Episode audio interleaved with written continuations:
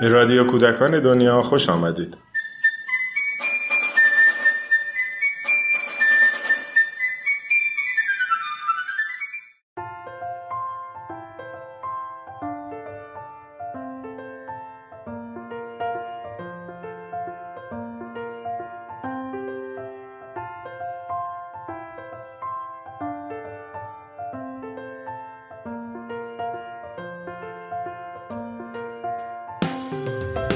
روی دیوار سفید خونمون.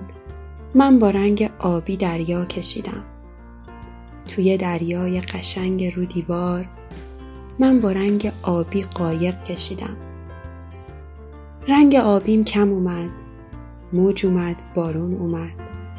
روی دریای قشنگ ابر اومد بارون اومد.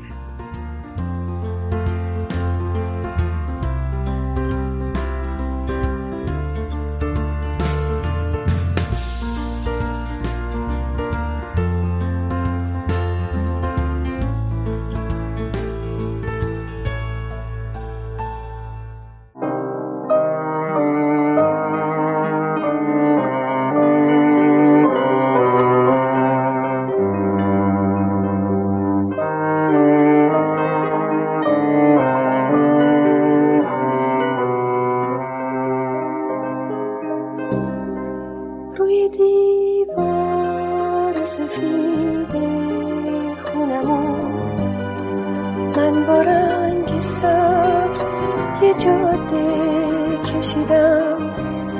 جاده ای پر از درخت و گل و یاس. جاده ای پر از بهار و عطر یاس. رنگ سبزم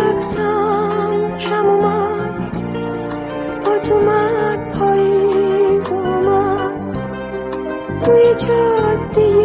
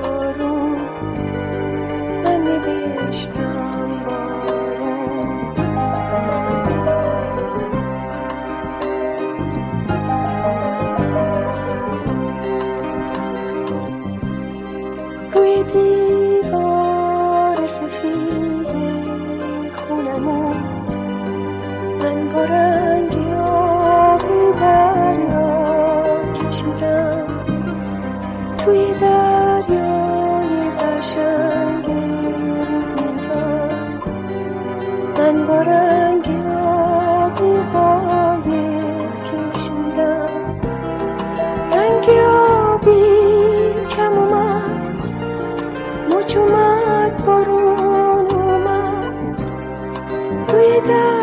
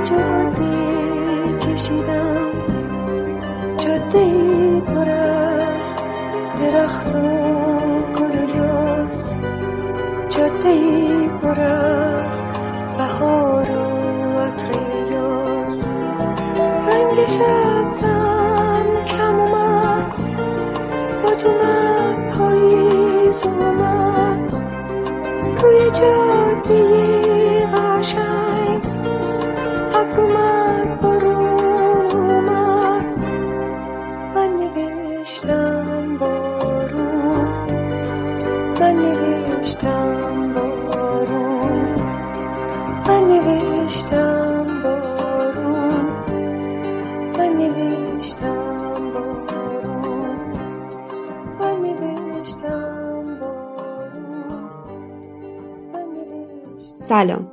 من نوشتم بارون رو شنیدید. با ترانه زیبایی از آقای احمد رضا احمدی آهنگ آقای فریبرز لاچینی و صدای خانم سیمین قدیری.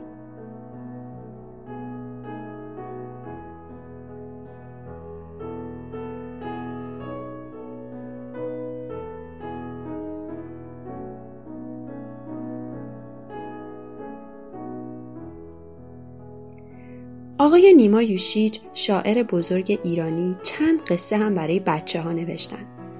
آهو و پرنده ها یکی از اوناست.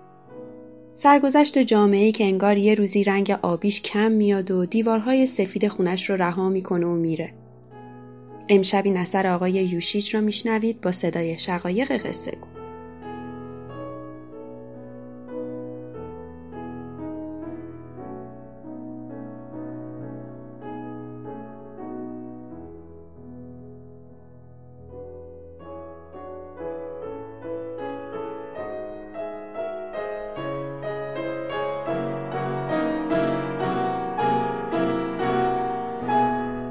صحرایی بود بزرگ بزرگ پر از پرنده و چرنده. در وسط این صحرا یک آبگیر بزرگ بود که تمام پرنده ها و چرنده ها دور آن جمع شده بودند. در این صحرا جز پرنده و چرنده جانوری نبود. خوشحالی پرنده ها و چرنده ها و زندگی آنها بسته به این آبگیر بود. همین که بهار می‌شد آب هم زیاد می‌شد و تاج خروس ها و کوکنارها و جودانه ها دوروبر آبگیر را پر می کرد. پرنده ها و چرنده ها این دانه ها و علف های جور و جور را می خوردند و تشنهشان که می‌شد به سراغ آبگیر می رفتند. شب آسمان برق می‌زد و نزدیکی های صبح باران می آمد. و صحرا پر از سبزی و تازگی می‌شد. در این وقت پرنده هایی که می توانستند بخوانند می خواندند و صحرا پر از آوازهای شادی آنها می شد. پرنده ها و چرنده ها همه با هم دوست و همراه بودند. اما یک سال وقتی که هنوز خیلی مانده بود باران و برف بیاید و بعدش هم آب آبگیر بالا بیاید یک دسته فیل از این صحرا گذشت. فیلها به آبگیر که رسیدند تمام آب را با خورتومشان بالا کشیدند و خوردند و بردند. بعد از رفتن فیلها دیگر نه توی آبگیر یک قطره آب ماند و نه دوروبر آن یک بوته سبز که چهار تا گل و دانه تنش چسبیده باشد. فقط کنگرها و خارشترها باقی ماندند. همه چیز خشک شد و سوخت و از بین رفت. زندگی سخت شد و تشنگی جگر پرنده ها و چرنده ها را سوزاند و آنها را از هم دور و پراکنده کرد. از میان همه پرنده ها و چرنده ها که از بس تشنهشان بود هر کدام به گوشه ای رفته بودند مرغابی و کلاق و آهو و قمری دور گودال آبگیر خشک جمع شدند و گفتند چه کنیم چه نکنیم آخر سر گفتند برویم پیش خالقازه که از همه ما پیرتر و با تجربه تر است. برویم از او چاره کار را بخواهیم. همه راه افتادند و آمدند پیش خالقازه خالقازه آنقدر خورده بود و خوابیده بود که نمی توانست بالهایش را تکان دهد و پرواز کند. غمگین در یک گوشه صحرا نشسته بود و همین که مرغابی و کلاق و آهو و قمری را دید که به آن طرف میآیند با تن سنگینش آرام آرام جلو آمد. مرغابی گفت خالقازه گردن درازه کجا راه آب بازه؟ کلاق گفت شما از همه بزرگترید همه جا را می‌بینید. کجا آب هست؟ آهو گفت خالقازه اینجا دیگر آب نیست دیگر علف نیست. ما چه کار کنیم؟ قمری گفت دیگر چیندان ما از سنگ پر شده. چه کار باید کرد؟ خالقازه نگاهی به آنها کرد و سرش را تکان داد. گفت من می‌دانم کجا آب هست کجا دانه هست. مرا با خودتان ببرید که نشانتان بدهم. آن وقت شما بیایید بقیه را هم خبر کنید که دنبالمان بیایند. مرغابی گفت خالقازه گردن درازه ما هم برای همین پیش شما آمده ایم. کلاق گفت شما راهنمای ما باشید. بگویید ما چه کار کنیم. آهو گفت اگر می‌دانید راه به جایی می‌بریم ما پشت سر شما میاییم قمری گفت زودتر بگویید چه کار باید کرد. خالقازه گردن درازش را بالا گرفت بالهای سنگینش را تکان داد و گفت من می‌دانم آب کجاست. آن دورها آب هست دانه هست همه چیز هست. باید برویم سراغش اما همگی با یکدیگر. من که نمی‌توانم پرواز کنم باید راه بروم. اما با گردن درازم همه جا را می‌بینم. هیچ کدامتان نباید از من جلو بزنید. همه باید پشت سر من بیایید. کلاق باید بال زدن را فراموش کند. آهو باید دویدن را فراموش کند. همه پشت سر من باید راه بیایید. هر خوردنی هم گیر آوردید باید به من بدهید تا من سیر و سرحال باشم و راه را به شما نشان بدهم. کلاق به مرغابی نگاه کرد. مرغابی به آهو نگاه کرد. آهو به قمری نگاه کرد و همه ساکت شدند. چاره ای نبود. آنها که راه را نمیشناختند. ناچار همه یک صدا گفتند باشد.